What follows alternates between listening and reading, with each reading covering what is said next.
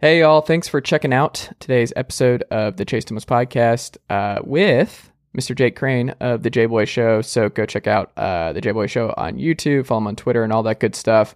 Um, we hit on everything SEC on this uh, edition of the podcast, um, talking uh, Bryan Harsin at Auburn, talking Tennessee, a lot of Tennessee optimism on, on this podcast, which is something that we very much like and we very much support here on the Chase Thomas podcast. So, uh, all that and more on this episode of the podcast. Uh, if you like today's episode, make sure you go ahead and give us a five star rating and a review on Apple Podcast, Spotify, wherever you get your podcasts. It matters a great deal and helps other people find the show. Also, we're on YouTube, so you can also watch this episode on YouTube. So just go to the Chase Thomas podcast and you'll find uh, it there. So make sure to like and subscribe um, to uh, the Chase Thomas podcast there. Uh, ChaseThomasPodcast.com. Every episode on the website. So also check that out. Follow me on Twitter at Chase double underscore Thomas and like the Facebook page at Facebook.com slash Chase Thomas Writer. Lastly, you can always email me any sports stuff, college football stuff, SEC stuff, anything like that. Chase Thomas Podcast at gmail.com. All right, let's go. Chase Thomas pod, the Chase Thomas podcast. um, my nephew needs me to record. See, I hate. I already hate it. I hate it. All right, Chase Thomas podcast. We are back, where I'm now joined by someone who used to be like it, what I'm not used to what I'm looking at right now, Jake, because what I used to see you on, how I first discovered you was just like this plethora plethora of helmets, of college football yep. helmets, all scattered behind you. It's discombobulating not seeing you without. You've got the backwards hat, so that is uh, that that's important. We got that. So I know I'm talking to the right J boy, but uh, not having um, the helmets behind you, it's it like I said, it's discombobulating. It's a it's a new era. Yeah, man. You know, uh, we uh, we got a big announcement to make. Uh, we were at the College Football Hall of Fame uh, on the volume with, on the volume, excuse me, with Colin Cowherd, and uh, making a move uh, to an even bigger platform that we should announce soon, and getting the live show back. Shout out to the Booster Club, but yeah, just grinding it out and, and ready to get it going.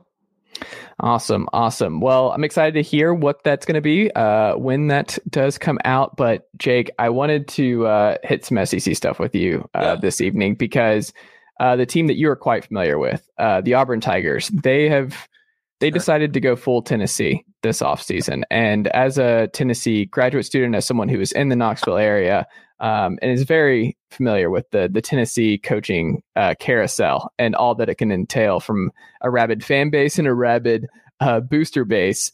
Um, where are you at right now? Now that it is confirmed that Bryan Harsin will be back uh, roaming the sidelines for at least one more year for Auburn.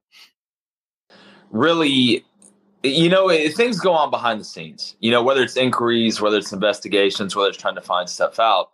But it really kind of reminds me of Edward Norton from Fight Club. I mean, Auburn basically just sat there and beat the hell out of themselves in the public eye for no reason. Uh, mm-hmm. You know, it, regardless of what side of the fence you're on, if you wanted to keep Bryan Harsin, if you wanted to move on from Bryan Harsin, the optics of this was horrible. Uh, the, the, way it played out was horrible. It, it, was embarrassing, and you do all that just to keep him. I mean, now uh, you, you talk about giving up leverage. You know, any leverage that you would have had, because it's going to go one or two ways. Either one, he's not going to succeed, and they're going to fire him, and it's still going to be a mess, or he's going to do really, really well and now you're at the behest of him. And if I'm Bryan Harsin, you know what trust do I have left in the people that are that are you know the Geppettos of the situation that are pulling the strings? Uh, do I really trust them? Do, do I really think that they have my best interest? So uh, basically, the money the money people at Auburn put Auburn in a bad spot. I mean, you know, I'm not a politician, never have been one, but I do understand leverage. Uh, leverage isn't just what you use to lift something stronger than what you can normally lift. Uh, but it put Auburn in, in, a in a bad situation. It put Bryan Harsin in a bad situation, and you did all this for nothing. Uh, it's like I said earlier on the show. Uh, you know, you ought to change the mascot from the Tigers to the Masochists because I don't understand why why you would do that to yourself.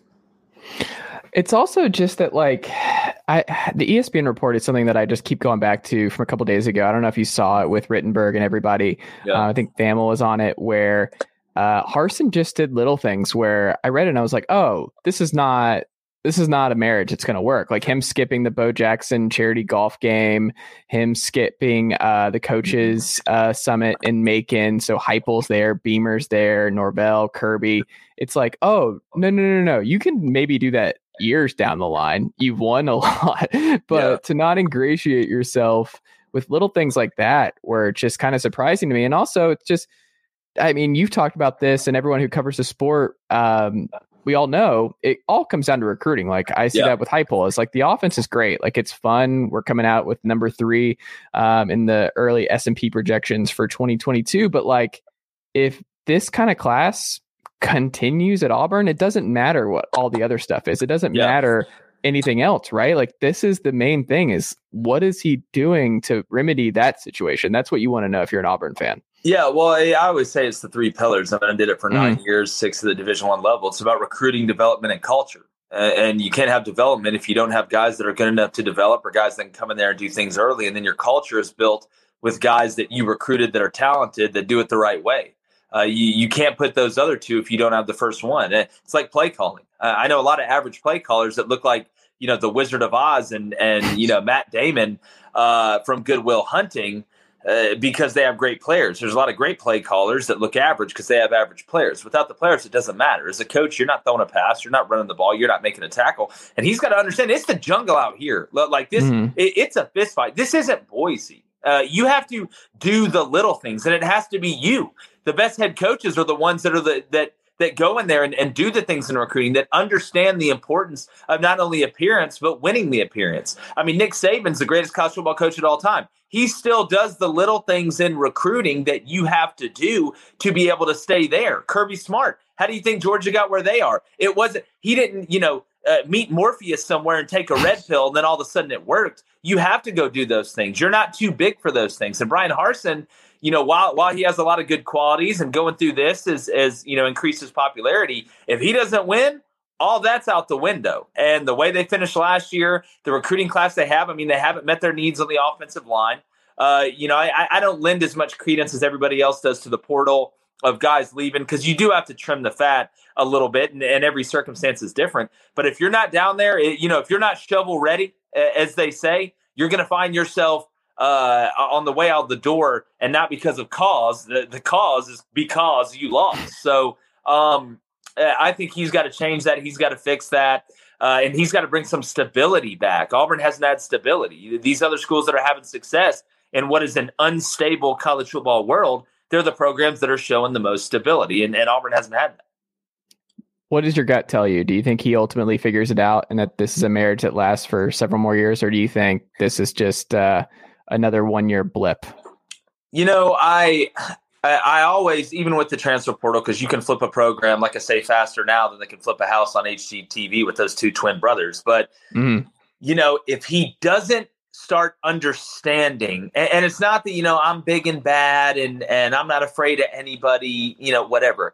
If he doesn't start understanding the parts of recruiting that he has to understand, I don't see it lasting. But right now, you know, you, you can't judge a guy for one year on the field. Uh, it's it's not fair in the SEC, especially the SEC West, and at the high, highest level of college football in general. So, you know, I think it's too early to make a call. I don't think it's fair to judge him on a 2022 class because recruiting is all about relationships. Now, the transfer portal. Uh, with getting offensive linemen in, that's a different thing. And, and if they don't fix that, none of this is going to matter. So if he doesn't fix the offensive line, he won't be at Auburn for for more than two years. If he does, uh, th- then I think he will. I, th- I, still think it's a little too early to call. You know, I don't want to call the race, uh, you know, before all the votes are counted per se. Uh, what was your favorite SEC coaching hire this this cycle?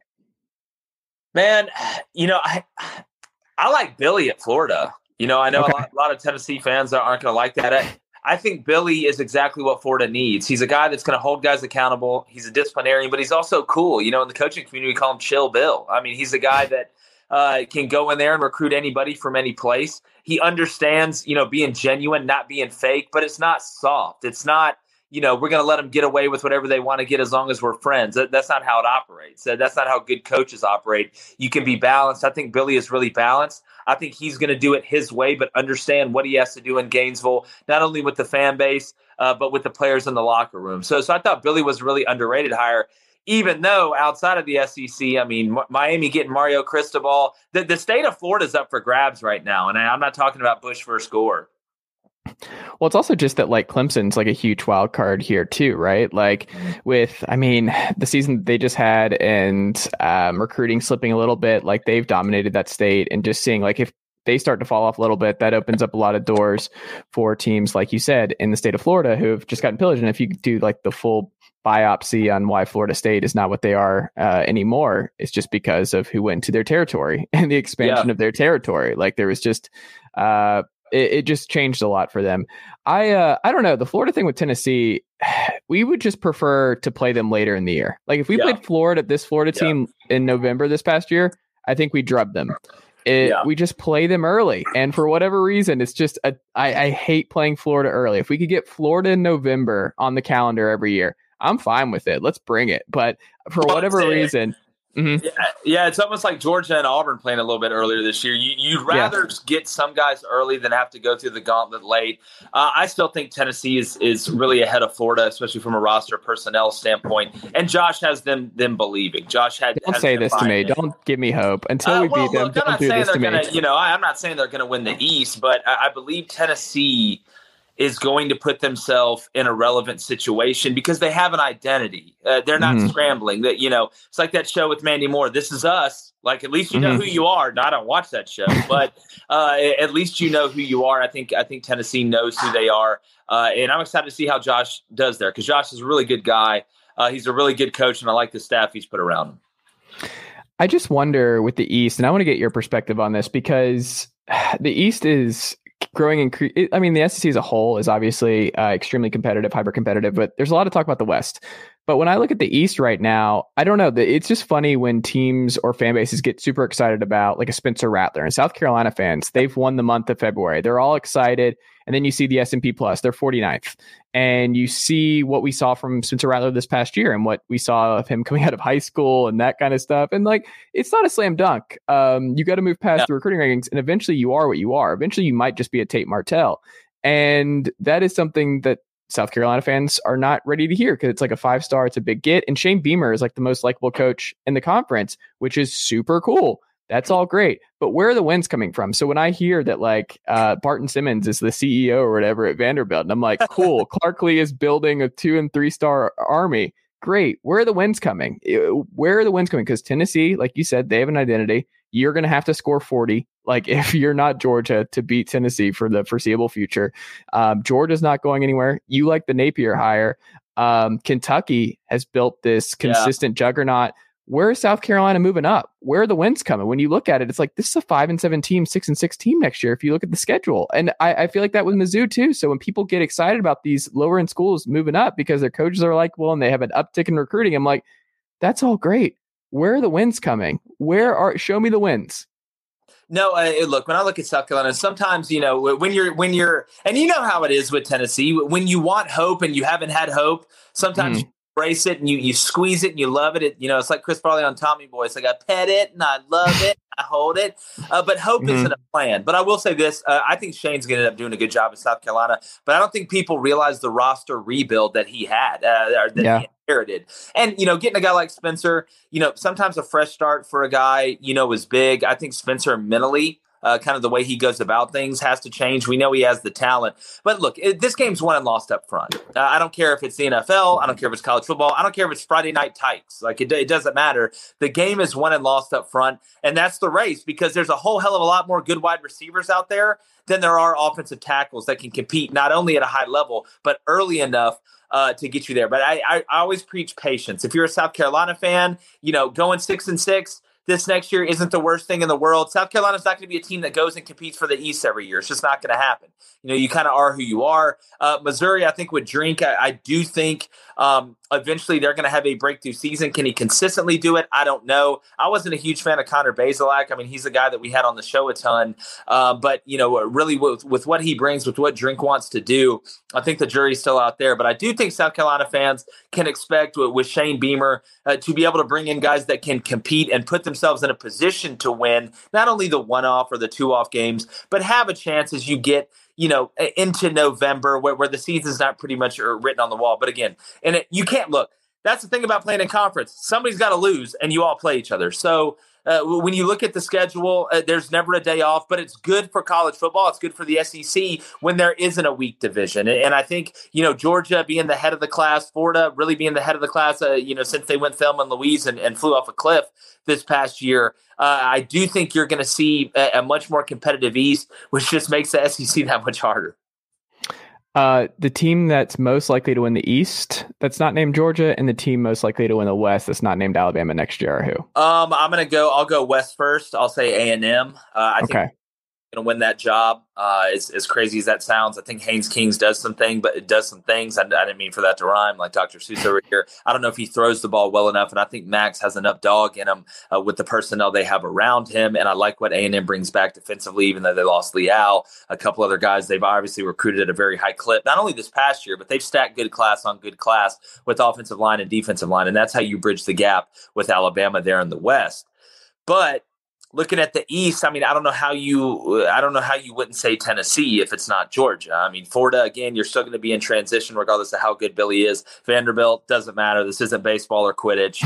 um, you know, eh, South Carolina don't think they're there yet. Missouri don't think they're there yet. Kentucky would be uh, another one with Levis coming back. I mean, uh, I think it's a fight between Tennessee and Kentucky, uh, but I think with you know Hendon coming back with what they do on offense, I still think Kentucky's going to have to find a way. Uh, you know, I love Wan'Dale and, and what they have to get some more weapons around him to be able to do what they want to do more consistently. So I'll go Tennessee.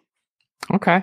I mean, you're you've got a lifelong spot on this podcast. This has just been glowing re- reviews from you on yeah, Tennessee. Well, I, I wasn't expecting not, that. Look, I was the first one, you know, uh, and and I still think you know, look, the offensive stuff's great, but mm-hmm. you have to be able. I wonder once Heupel gets that defense where he wants it from a personnel standpoint, if he may take his foot off the gas every now and then to give those guys a breather in the games against Georgia and, and against these teams with elite front sevens and and you know to to because it look going fast is great, but you go out there and get three, three and outs, four, three and outs in a row, and that defense is out in the field for, you know, 45, 50 snaps in the first half, you're in trouble. It's just the nature of the beast. It's gravity, like John Mayer said.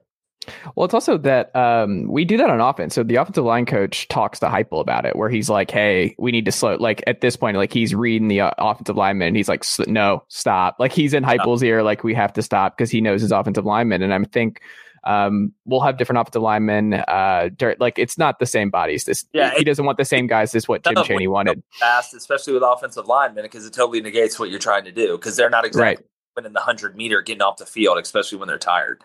No, but I'm excited. At the very least, it's fun. Every Tennessee game is a blast under Heupel thus far, so I'm here for it. Yeah. Um, I'll end on this front. Who you've talked to so many different college football coaches in uh, your career thus far. Who have you enjoyed talking with the most? Who do you? Who's the most fun to have a conversation with? Mike Leach. It's not even close. Because uh, really, you know, we talk about football for about two minutes, and then mm-hmm.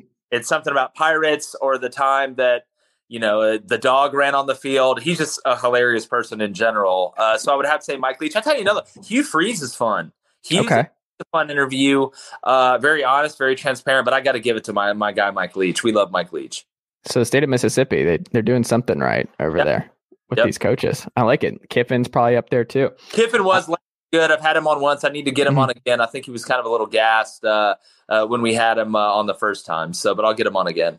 There you go. Uh, what can we look out for you? You know, you got that announcement coming up, but J Boy, how do they keep up with your work, your show, everything uh, going forward? Yeah, you know, to, to, quote Cam Murphy, we're breaking it down from a fundamental standpoint, not only college football, but basketball, uh, as well as we get toward March Madness. Tennessee, obviously doing well there, you know, to keep plugging Tennessee and the SEC. I appreciate that. A half ago would eventually be the best conference in college basketball, and it's not a matter of if; it's a matter of when. When they decide they want to do that, but you can find us at our at our uh, the J Boy Show YouTube channel. It's really easy to find. You'll see the win the water cooler mark uh, as as we transition to this new announcement. Also on Twitter at the J Boy Show. Uh, I appreciate you having me on, Chase. You did a really good job, buddy.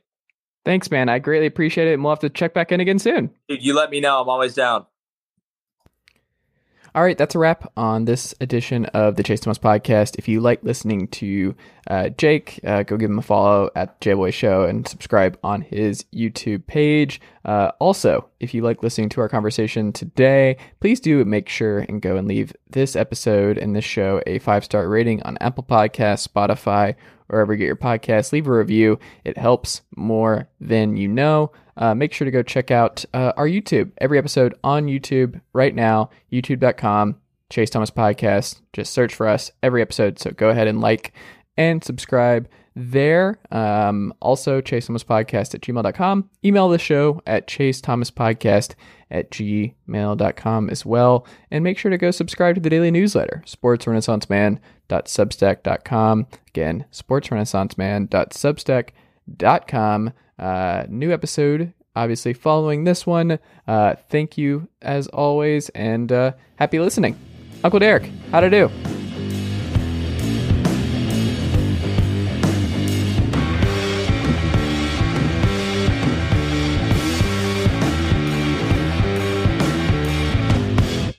Nicely done, nephew. Chase Thomas Podcast. Hell yeah.